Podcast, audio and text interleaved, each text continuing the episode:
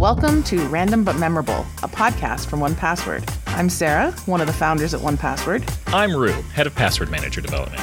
I'm Matt Davey, 1Password's Chief Experience Officer. I'm Anna, the producer behind the show. And we're the hosts behind Random But Memorable. Together, we offer up bi weekly security advice, interview special guests from the cybersecurity community, and round up the latest in security news with Watchtower Weekly. We may even play a silly security game or two. So sit back and enjoy the show. So, what did. Uh, uh, never mind. I was I'm asking the wrong crew. I was going to ask what everyone did with their long weekend, but like I doubt that Sarah actually took one and Matt didn't get one. So never mind. We'll just move on. What did you do with your long weekend? I bet you I know what he did. I bet you there was some photography involved and probably some hiking. Aw, aw, that's that's really sweet. Yes. Uh, you went into the woods and took pictures of yourself. And your dog. okay. All right. Yeah. And the God damn. Okay. I guess I don't need to answer at all. Everyone just knows what I do all the time.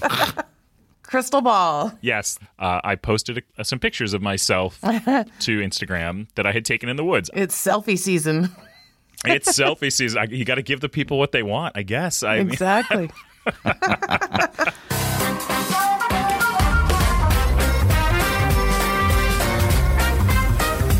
Okay. So it's probably time to jump into some Watchtower Weekly. Let's do it. Uh, and that is my doorbell because my new monitor has showed up. Oh, well, so sorry, folks. Matt can't record the show today. Uh... it's been nice knowing you all. Goodbye. I am very much hoping that my wife answers the door any second. I don't have to go downstairs. We all are going to wait here patiently. Okay, I think she's got it. I think we're all good.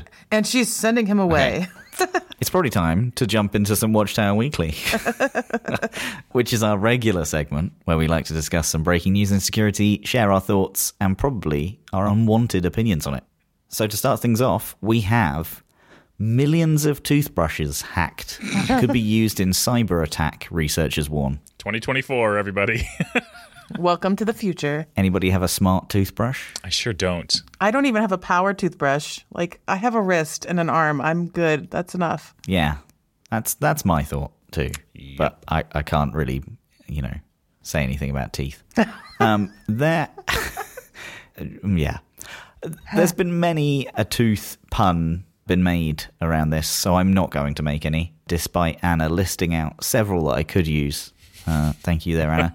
Security researchers have recently warned that millions of hacked toothbrushes could be used in a massive cyber attack. Don't. Is it? Anybody else got the image in their head of like lots of toothbrushes like marching yes. in a in an army towards yeah. exactly what my brain did. Back and forth, left to right, Disney animation all day long.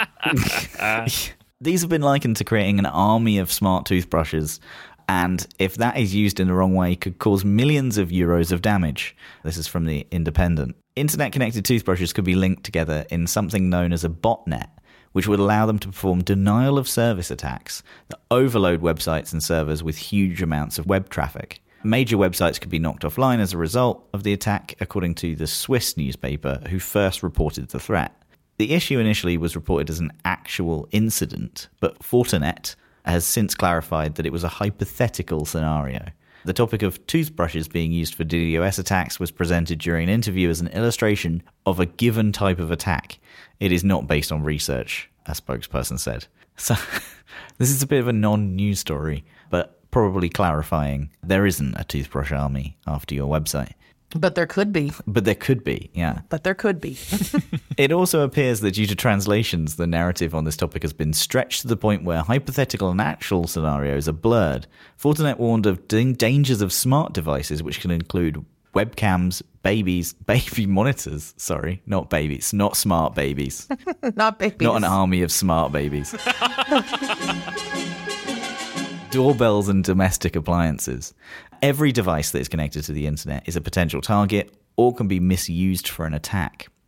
Sooner or later, you will become a victim of your own device and it will be misused for attacks, he said. For someone clarifying that, you know, this is a hypothetical scenario, he sure did threat network himself up here. The growing trend of internet connected devices and AI enabled devices that were on show at CES Tech Conference in Las Vegas last month with everything from pillows to mirrors now having the embedded technology. The continued rise in the popularity of these devices has coincided with the fresh security concerns about the risks they may pose if protections are not put in place. A recent report from a network performance firm, NetScout, noted an unprecedented growth in malicious botnets with activity doubling in January. These consistently elevated levels indicate a new weaponization of the cloud against the global internet and confirms that a dangerous new wave of cybercrime is likely underway.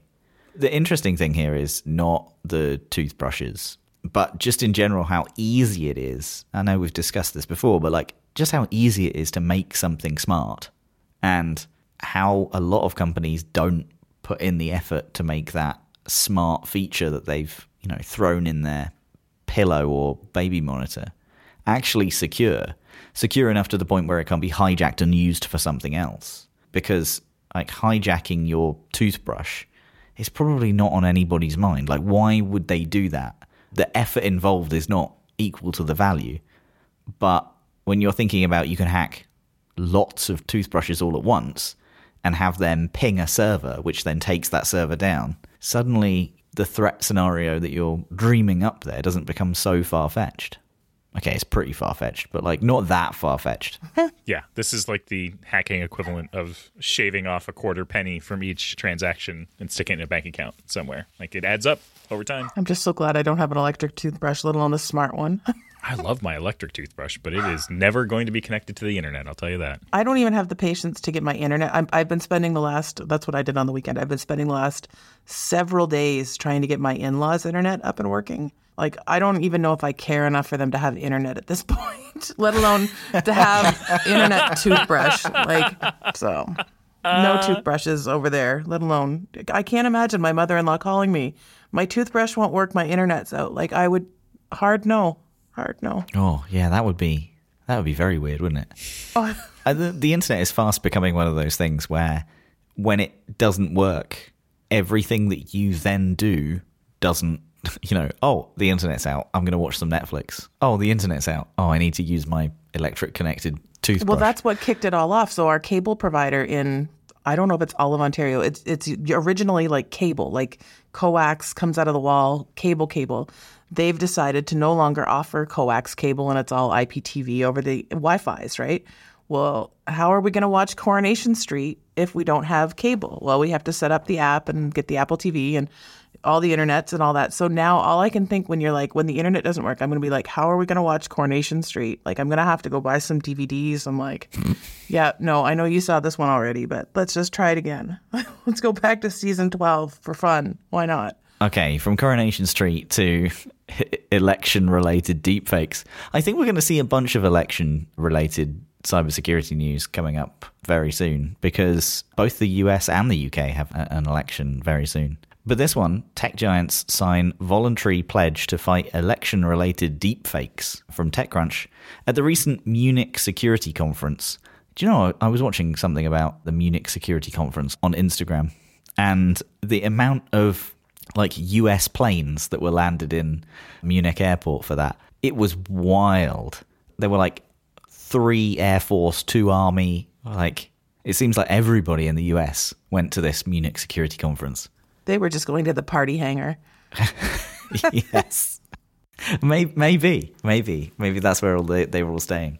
So, vendors of this included Microsoft, Meta, Google, Amazon, Adobe, and IBM, and they all signed an accord marking their intention to adopt a common framework for responding to AI generated deepfakes intended to mislead voters.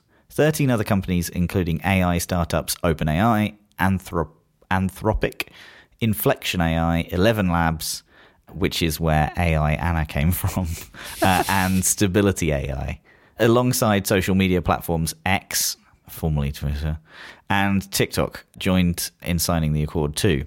The undersigned said that they would use methods to detect and label misleading political deepfakes when they're created and distributed on their platforms, sharing best practices with one another and providing swift and proportionate responses when deepfakes start to spread.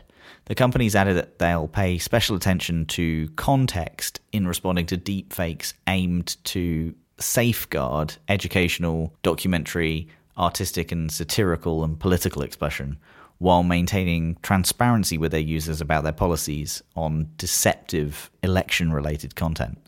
The Accord is, you know, quite empty, as the critics have said, amounting to little more than virtue signaling, and its measures are voluntary. So none of these companies have to really do anything. Still, it does show a wariness among the tech sector of regulatory crosshairs that pertain to elections. This is in a year when 49% of the world's population will actually head to polls in national elections. That's quite interesting. There's no way the tech sector can protect elections by itself from this type of new electoral abuse. That was from Brad Smith, vice chair and president of Microsoft. As we look to the future, it seems to all of those who work at Microsoft that we'll also need new forms of multi stakeholder action. It's abundantly clear that the protection of elections will require that we all work together. In the last few weeks, the FTC announced that it's seeking to modify an existing rule that bans the impersonation of businesses or government agencies to cover all consumers, including politicians, and the FCC moved to make AI voiced robocalls also illegal by reinterpreting a rule that prohibits artificial and pre recorded message spam. In the European Union, the bloc's AI Act would require all AI generated content to be clearly labelled as such. The EU's also using its Digital Services Act to force the tech industry to curb deepfakes in various forms. This seems particularly timely as deepfakes are on the rise. According to Clarity, a deepfake detection term, the number of deepfakes that have been created increased 900% year over year. Last month, AI robocalls mimicking the US President Joe Biden's voice tried to discourage people from voting in New Hampshire's primary election. And in November, just days before Slovakia's elections, AI generated audio recordings impersonating a Liberal candidate discussing plans to raise beer prices and rig the election. Uh, also happened raising the beer price.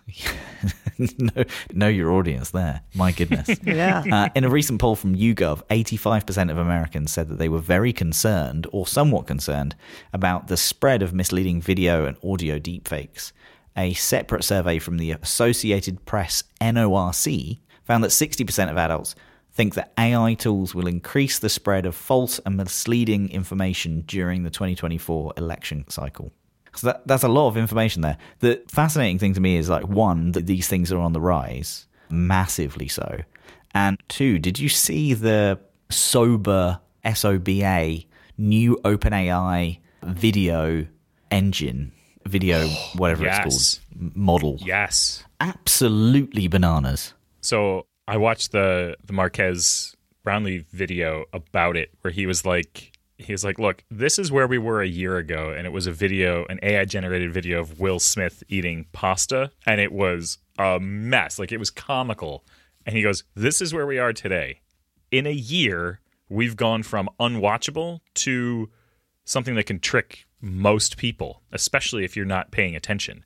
He goes, "And this is as bad as it will ever be." So from here on out, these are only going to get better and better and better, and their capacity to fool people is only going to increase exponentially. It's wild. It's really wild. just the fact that so much of this is going to be based on what we can tell from machines telling us that it's fake.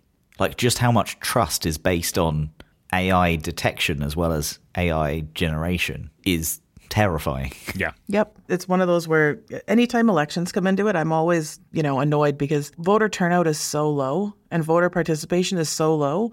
And like one more reason I can't even trust what I'm seeing. I'll be interested to see what voter turnout rates look like this year. I'm hoping to see people realize that, you know, if they want to make changes, they have to get out to the polls, but we'll see. I do think it's kind of ironic though when we're talking about politics and like, look, we're all going to get along. We have all of these companies coming together and saying, we're all going to get along and we're going to use the same standards for stuff when it's very not the way they do things normally. Yes. Yeah, very true. There's some goodness to it. There's an intent that they've kind of labeled. Hopefully it breaks out into follow through. Fingers crossed. Anyway, so I think we can get into my chat with Greg Van Der Gaast. Greg and I recently sat down and chatted about his early beginnings as a teen hacker, how he used his experience and learnings to flip to the other side and build a career in security.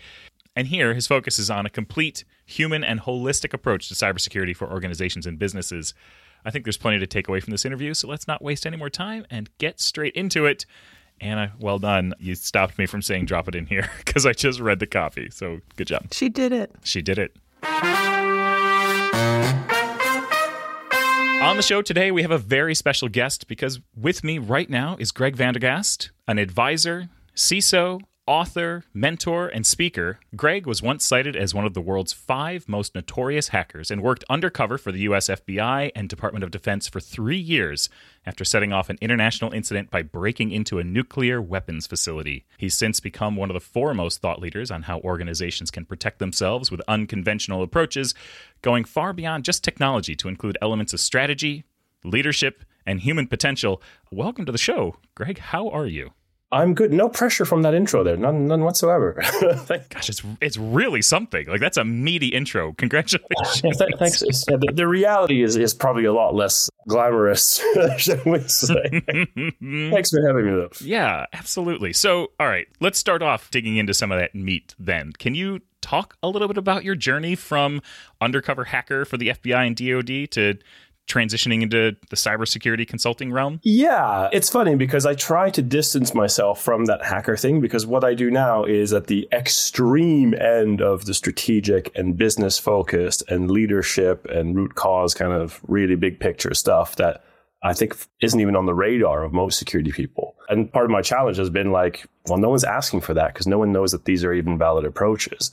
So the way to get bums in seats is to tell them, yeah, I used to hack a bunch of stuff. So there, there you go. I do a lot of public speaking, but they don't do research. So very often I get hired for like ethical hacking. Like, oh, could you talk, come talk to us about ethical hacking? And I'm like, I've never ethically hacked anything. I've only ever gotten in trouble as a teenager. Got a funny story of its own. Basically, uh, I think I was about 16 years old when my sister brought home a VHS copy of film Hackers. So as, as a teenage boy, that's a pretty good motivator you know, just started learning about operating systems and how stuff worked and how you could break stuff and make it do other stuff. And sort of semi accidentally hacked into a, a nuclear weapons facility somewhere overseas. I think like three or four weeks after they set up five atomic bombs on the ground. So it was quite a hot topic at the time. And just you know, realized what it was, downloaded a bunch of research. And next thing I know, it's like CIA, DIA, FBI, and all that stuff and then actually moved to the States because I was I grew up in Holland. Had four suits show up at the door. The first one said he was from the DoD. I invited him in, you know, and I told him, look, I was, I was living in Holland at the time. This was somewhere over in Asia.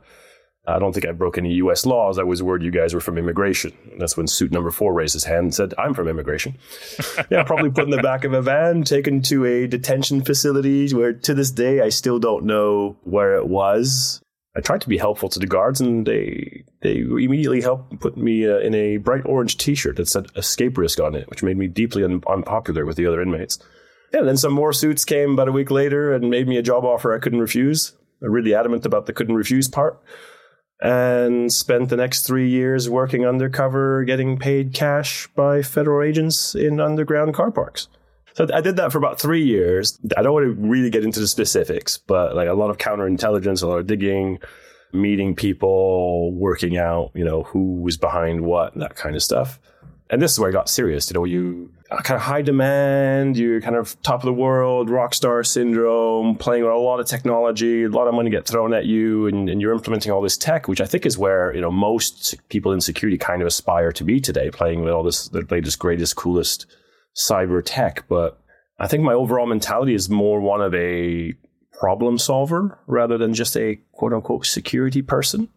I think security is a really interesting problem, but I started looking at the bigger picture. I was like, well, we're deploying all these you know, firewalls and database encryption and intrusion prevention systems, which is kind of the, the latest stuff at the time. Like, are are we actually protecting the business? Do, do we know what data is where and who's doing what and how these business processes work and what data I should even be seeing over this network that I'm monitoring. And I had no clue. And it kind of dawned on me that like initially, like everybody else hated process, but then realized, well, we're not consistently implementing, configuring, monitoring, managing any of this stuff? And are we sure we're not missing anything? So that I started focusing more on how do I make sure I, I mature the technical tooling? And then once I reached that point, then I started realizing a lot of these things wouldn't happen if it weren't for some root causes elsewhere. So why don't we focus more on, you know, our IT maturity rather than spending an absolute fortune on security operations? And then, oh, but that's happening in other departments. And uh, how do I influence change there? And uh, how do I create a program that involves those things? And then you start learning about the business language of those people and you learn about business. And it, it basically took me down this journey where security is about risk management. And I think that is completely backwards we should be like most other industries. I think you look at any other industry like manufacturing, aviation, oil and gas, healthcare, it's about quality management. It's about having really high quality in processes so you don't have defects that cause issues. And we don't do that. We, we don't go upstream. We don't go holistic. We just constantly detect and respond to the defects being exploited. And that's kind of brought about this, this really different approach to to security that's very much process focused, business process focused, more about not about doing IT security, but about going through your business processes and making sure they're secure. Came up with the moniker of like, stop doing cybersecurity, start doing business securely. So basically, a very different approach. I'll let you ask me some questions there because I'm just going to monopolize your whole podcast. I mean, that would that would make for a fascinating interview. Just one where I don't speak at all, uh, for sure. but no, I appreciate the, the opening. Hardly a very easy one, right? we just end and say, Anna, did we get it? That's a really interesting take on this notion that other industries are heavily process oriented and quality focused. When I think about that from a software business point of view, my brain immediately says we can't just build like a very resilient widget because the platform on which that widget rests is constantly shifting and it's not the same. It's an apples to oranges comparison. I would love to hear again, that's my gut reaction. I'd love to hear from you like like tweak my thinking on that basically. How am I thinking about this the wrong way? So don't get me wrong, like every industry out there, aviation, automotive, transport, oil and gas, whatever, they focus on quality management. So they focus on addressing the root causes behind the problem and the true root causes. You know, like I see like incident response. Oh, the root cause was that uh, this here got exploited. No, no, no, no. What? Why was that exploitable? Why? Oh, well, because so and so did that. Okay, well, why did so and so do that? Oh, because they had this. Okay, why are we asking them to do that without considering the out, the downstream impact of that? Oh, because uh, there's no awareness. Why? Why? Why? You know, Toyota has a five why system where when they find a root cause, they ask why five more times and go five levels deeper. Mm. So you, you address those things and you get this downward curve of issues over time or defects over time. Because if you think about security vulnerabilities, they are defects and they're, they're actually quality defects in code, in the configuration of a system and how a system is built and the context of a system and the user, the, the process around that. But there is a point at which we've resolved the root cause of thing, this thing that caused like 50% of our issues. And then the second most thing, well, that second thing, that, that was 30% of our issues. And it's diminishing return. So you, you do end up with this level of residual activity where it's just not worth it to fix the root cause because it's too expensive and that event happens so rarely that it's just not cost effective. That is the point at which risk management should start for that residual risk. Because if you look at the number of, you know, most vulnerabilities out there today, I'm going to say 98% of them are known defects. Because we know how to patch systems, we know how to harden. It just doesn't get done. So, if we at least started doing those things, we would reduce our exposure by probably one or two orders of magnitude already. And that is really significant, right? That's kind of what I'm what I'm getting at because we are at a point where instead of having that downward curve in security, every year we spend more money and every year we have more incidents. But then you look at those incidents and 99.9% of them are brain dead ones that we've known how to solve for 20 years. We just haven't done it because they creep in through process. We see new applications all the time that have three, four, five, six year old CVEs in them. Well, someone's using six year old code to build a new platform. That's a process issue. That's not, you know, of the limit of, of technology or the art of the possible.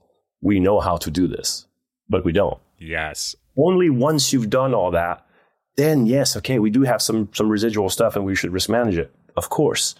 But we're not doing the big picture. Very few people in security are, are bringing that total business life cycle so that management appreciates the real cost. It's it's usually like that kind of FUD, panic, and fear. But with the exception of the very few kind of CISOs and security leaders that do that, the reaction I get falls into two camps. And the first one is, yeah, but please shut up because I like my job security, which is, I think, is a real problem in, in security because we, we really don't want to fix the problem because it threatens our employment. Really, I need to look at it as like, well, no, we have to be a bit more altruistic than that. Fix the actual problem. And if you are the one actually fixing the problem, you become far more valuable, which is how I've grown in my career, not by creating more problems to keep me busier, but by learning to fix bigger problems that create value. And the second one, which is quite common, is, and I think this is a problem of structure. It's, yes, Greg, I understand that all these issues, you know, these process issues somewhere upstream or over there are causing me all this work and all this defects, and that's costing the business all this money to mitigate and remediate. But I don't own those things. I don't own the IT department. I don't own the engineering function. I don't own the fact that the salespeople put contract data in this platform, blah, blah, blah, blah. So I can't do any of that. And I think that is a, it's a truth, but you've identified the problem. Now you need to actually adapt to fix it rather than just fall back on what piece of technology can I buy to mitigate that. It's like you've identified the problem. You need to influence processes somewhere else to create a structure where you can drive change even though you don't own it. Every security issue is a quality issue, but not every quality issue is a security issue. But the root causes can be the same. So if I fix whatever, you know, causes my engineering teams to produce a lot of vulnerabilities in, in what they develop, quite often I end up with cleaner code. It runs faster, it's more stable, my customers are happier, my AWS compute costs go down dramatically. And you end up saving the business a lot of money because you're making quality enhancements that are go beyond just removing vulnerabilities. They, they remove other defects. They improve performance. They improve reliability. Uh, there's, there's a lot of like benefits, and they're all cumulative and sustainable benefits to taking a quality based approach. So Greg, it sounds like from the way that you've been talking about this a little bit that you've met with some resistance to spreading this as like your your thesis out out in the world. Can you talk about the differences maybe between the companies that are very receptive to this type of approach and wanting to put this in place and are just like this is great. Like stop talking. Let's go. Like how to, like help me fix this versus the ones that are like no but quiet. You don't understand. I'm bleeding like crazy right now and i need to like i can't think about what you're saying because i'm bleeding out over here. Yeah i think there's a lot of that. I think you know we hear a lot about the cybersecurity skills gap right? That we don't have enough technical bodies to handle all these fires and I actually have this analogy for this for the last few years where it's like, imagine you have like a car factory and there's an assembly line, 100 stations on this assembly line, and the car gets built through it. And then you get this ready product, gets pushed out into the car park, except it gets pushed from the building from the third floor. So it's in car park, all smashed up, and people have to move it to the side. Oh dear, we can't sell this. I'm going to get some people over there and build a little workshop around it and figure out what's wrong with it. What parts do we need to replace? What do we need to disassemble to get to those parts? What tools we need to do that? How do we prioritize? What's good enough? Let's create a framework on how to work together. Let's get some auditors in to make sure we stick to that. Let's get some vendors in to sell us some better tools. Let's get some consultants in to optimize how we how we do all this. And obviously, every 30 seconds is another car coming down and that's kind of like where the industry is at. And that's, that's the reason all these people are firefighting so much and so lost for breath. There, there's another aspect of security. I, I often joke, you know, I used to do auditing and my job was to find organizations negligence. So cyber insurance companies wouldn't have to pay for them post breach, so they wouldn't have to pay for the breach. I was 100% successful and it never took me until lunchtime because they usually were so disconnected from the business that they didn't actually know what was going on that they were supposed to protect not surprisingly, also quite often how they got breached. There's a real lack in accountability in security. There's a lot of elitism, let's be honest. We've all sat in the room with security people bad mouthing the users and the business, and no management won't give us money, blah, blah, blah. But we're all very confident about how important we are. But then if I go up to your head of InfoSec who wants, you know, two million pounds or dollars of security spending, and I ask them, like, well, will there be positive return on investment for this, for the business? They're absolutely adamant. Oh, yes, yes, very important. We'll de- definitely save money this way. It's like, okay, uh, how about you pay for it yourself and then you get to keep all the ROI on it? And all of a sudden, no one's very sure anymore. so it's, it, it's funny. And uh, there's quite a lack of accountability.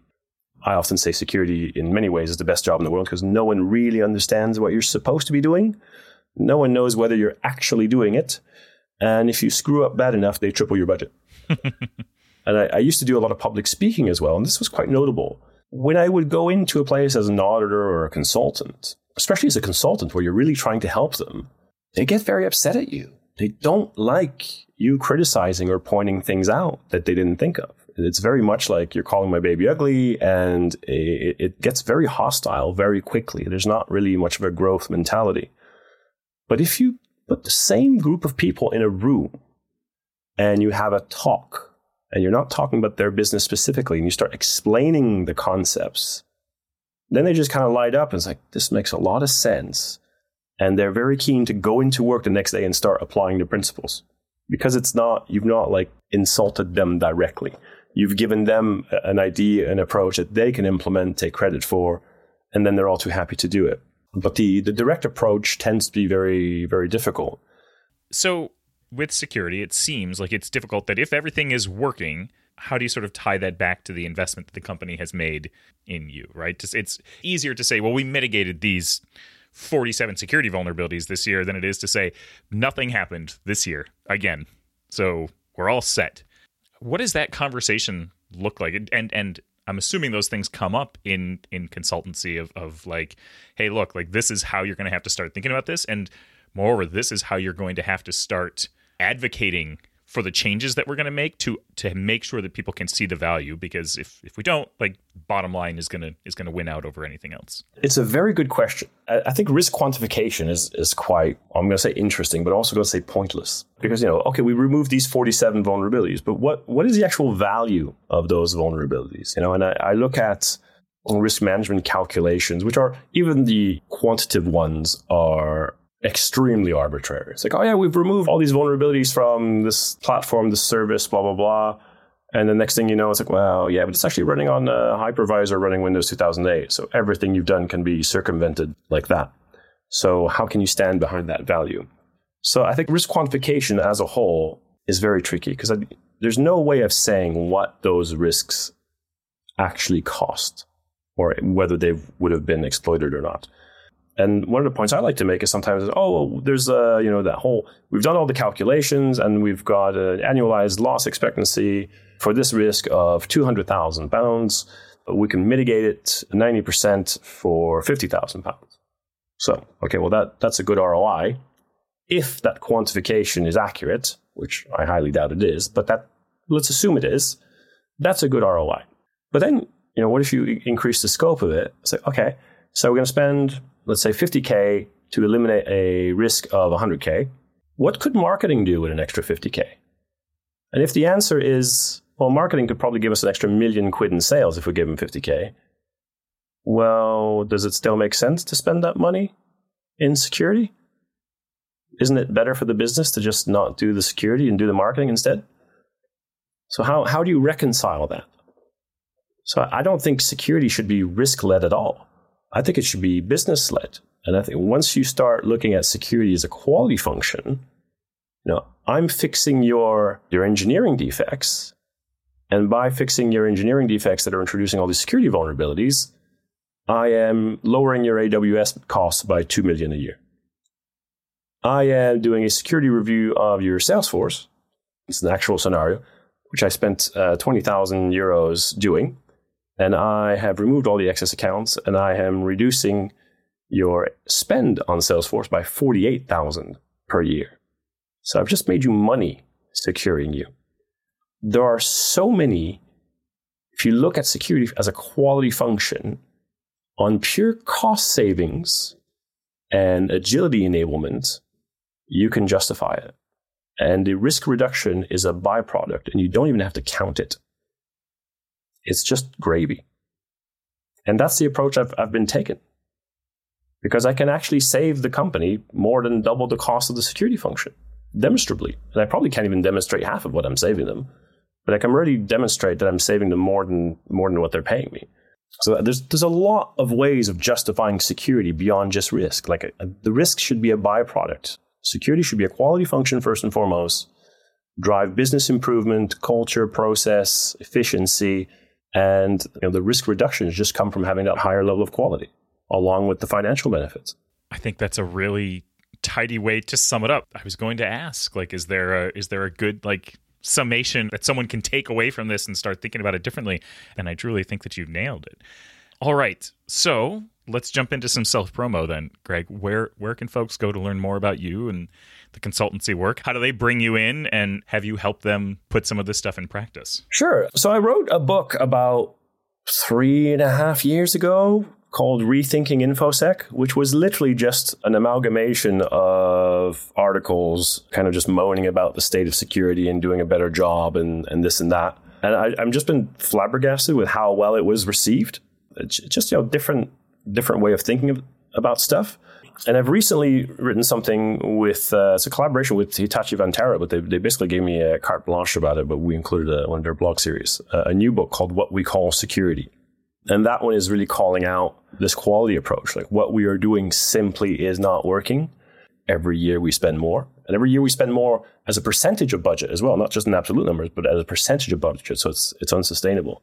So those two books, if you just want to kind of get the ideas going. And I'm also starting a new consultancy. I've not actually launched it, but by March time, it'll be out there. The website's up. It's uh, sequoia-consulting.co.uk. But I'm, I'm hoping to really help people address these high level strategic structural leadership issues, basically. Very cool. No, that's wonderful. That's wonderful. Well, Greg, it was uh, it was a pleasure to have you on today. Thank you so much. Really, really interesting conversation. I think the people are going to get a lot out of this. I hope so. So, cheers and thanks. Thanks so much. All right. So finally, I think we can get into our latest game, Security Blank. Plus, we get to hear that new jingle again. So we'll drop it in here.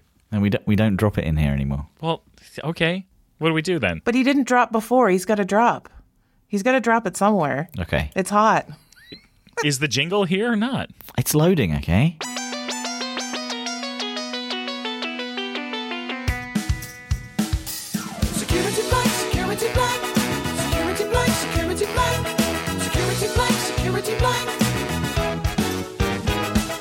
So the rules of the game are simple. I will read out some recent security news headlines with one or multiple words blanked out, and Matt and Sarah will have to guess which words are missing from the headline.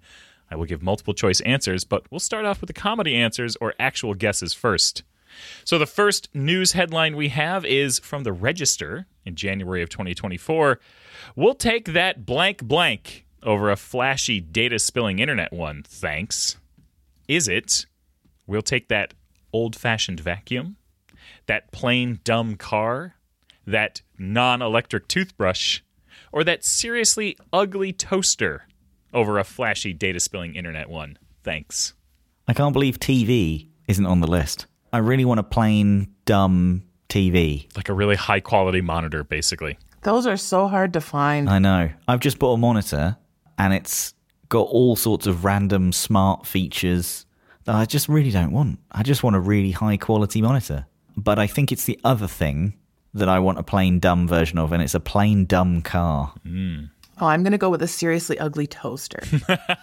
Even though we've been baited, I feel like Anna's baited us with the toothbrush, given the t- the articles today. But I think I think it's a toaster. Oh well, in January of 2024, the Register ran an article titled We'll Take That Plain Dumb Car Over a Flashy Data Spilling Internet One. Oh, Thanks. come on. Yes. Yeah. Point to Matt. Uh, can someone keep track of points, please? Because I won't do it while I'm hosting. Sure. Well, I'm losing already, so I'm not going to do it. Could the person losing please keep track of the points the other person has? this game is not good for me. But anyways, we'll wait and see. Maybe I'll pull it out. All right. From Wired, just this month, ransomware payments hit a record blank in 2023. Is it 350 million, 1.1 billion, 25 million, or have ransomware payments hit a record 1.25 million in 2023? we must be talking billions now, right? I'm going to go B. B for billions. I, I'm going to go 350 million. 350 million. Well, in February of 2024, the month that we're recording this, from Wired, ransomware payments hit a record 1.1 billion dollars. Oh, come on. In 2023. God. Clean it up. Yeah. Wow. Continuing on from Wired, also from this month, blank are a privacy nightmare. Is it AI girlfriends, ring doorbells, viral TikTok videos, or crowdfunding platforms? That are a privacy nightmare. I feel like I should let Matt go first and just copy whatever his answer is because my odds will be better. but I'm going to go with ring doorbells because I think everything else is already a nightmare without having privacy even added to it. That's very So good, Sarah. ring doorbells are where I'm going to go with. I do think AI girlfriends would be a privacy nightmare. I like the fact that the answer is plural as well. Um, just, just AI girlfriends, just in general. Hmm. Yeah. Do you know what? I'm going to go for AI girlfriends. I think ChatGPT's there. You could have a bit of. You wanted to go for doorbells? You wanted to go for doorbells. You just don't want to be wrong like I am. You could have a bit of banter with an AI girlfriend in in ChatGPT. All right. if he's right, I'm going to be so sad. So, this month, Wired ran an article titled AI girlfriends are a privacy nightmare. Oh my goodness! Oh my gosh. Come on. It's so good. Come on. Does that actually exist? You can have an AI girlfriend. Apparently, you can have multiple. Oh my. oh gosh. Well, Wired was apparently a treasure trove for us this month because uh, they also ran an article titled "I stopped using blank. It's great and a total mess." Is it passwords, VPNs, the internet, or I stopped using ad blockers? It's great and a total mess. What are you going to say, Matt? I, I was just trying to chat up Chat GPT. and I asked it, What are you doing this weekend? And uh, it said, I'm here to help you with any questions or tasks you have, any time of the day, every day of the week. So, what can I do for you this weekend? Let's let's get back to the game. Uh, so Some hot stuff. Matt's, yeah. Um, I mean, what would be a great and total mess out of these? it's great and a total mess. I need to be very clear. Oh, I stopped using blank. It's great and a total mess. I don't think you could stop using passwords. I don't think you can. Mm, And I don't think you could stop using the internet either. Oh, the Mennonites would disagree. no, do you know what? I'm going passwords. I, I think February 2024, you could try and go all in on passwordless. You could. Oh, passwordless. Oh, you're going passkeys. it would be a little bit of a mess because Oh. if you stopped using passwords for everything, there are some services where you're like, I'm now stuck. But also, ad blockers, the result wouldn't be great though, would it? You'd just be like, I've just got ads now. I feel like the passwordless now that it's 2024, but I'm not going to cheat and use your answer. And because of my internet woes right now with my in laws, I'm going to go with C, the internet. And I'm going to be wrong. Okay, I, I'm going for passwords. Is he right? Is it passwordless? I wonder if I bet you it's passwordless. That's a very smart answer. In February of 2024, Wired ran an article titled I Stopped Using Passwords. Oh my goodness. It's great and a total mess. That sounds right. They were not using 1Password for their pass keys. No. Nope. Well, I stopped using passwords in 2006 because I use 1Password. I don't know what my passwords are, right? So does that count? That counts. It's not a total mess though. It's just totally great. You're just ahead of the curve. Does it count?